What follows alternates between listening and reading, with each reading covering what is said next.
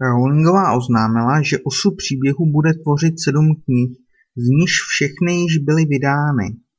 Každý díl je trochu temnější než předchozí. Spolu s věkem hlavního hrdiny stoupá i nebezpečí představovaného Harryho úhlavním nepřítelem a vrahem jeho rodičů, Lordem Voldemortem.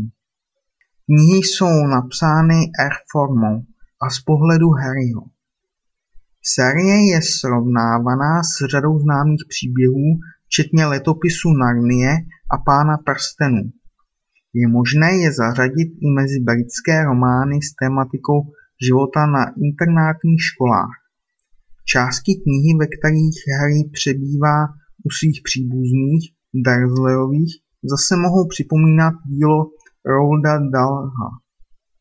Děj se také podobá řadě filmů Star Wars, ve kterých musí Luke Skywalker žít se svou tetou a strýcem až do dovršení 19 let, kdy se dozví pravdu o svém osudu a o hrozbě představované impériem. Některé prvky příběhu se dokonce dostaly do skutečného světa, například Bartíkovy fazolky, pod jejíž jménem společnost Jelly Belly prodává skutečné bonbony.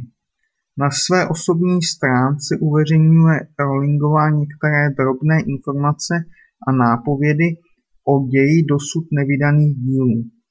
Často se jedná o vyvrácení teorií, se kterými přišli fanoušci. Ti mohou na stránkách dokonce hlasovat, kterou otázku má Rowlingová odpovědět jako další.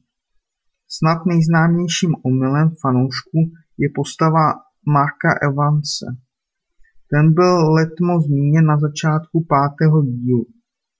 Fakt, že jeho příjmení se shoduje s rodným příjmením Harryho matky, vedlo mnoho fanoušků k závěru, že Mark bude hrát významnou roli v závěrečných dílech série. Rowlingová to vyvrátila s tím, že se v příběhu pravděpodobně už ani neobjeví.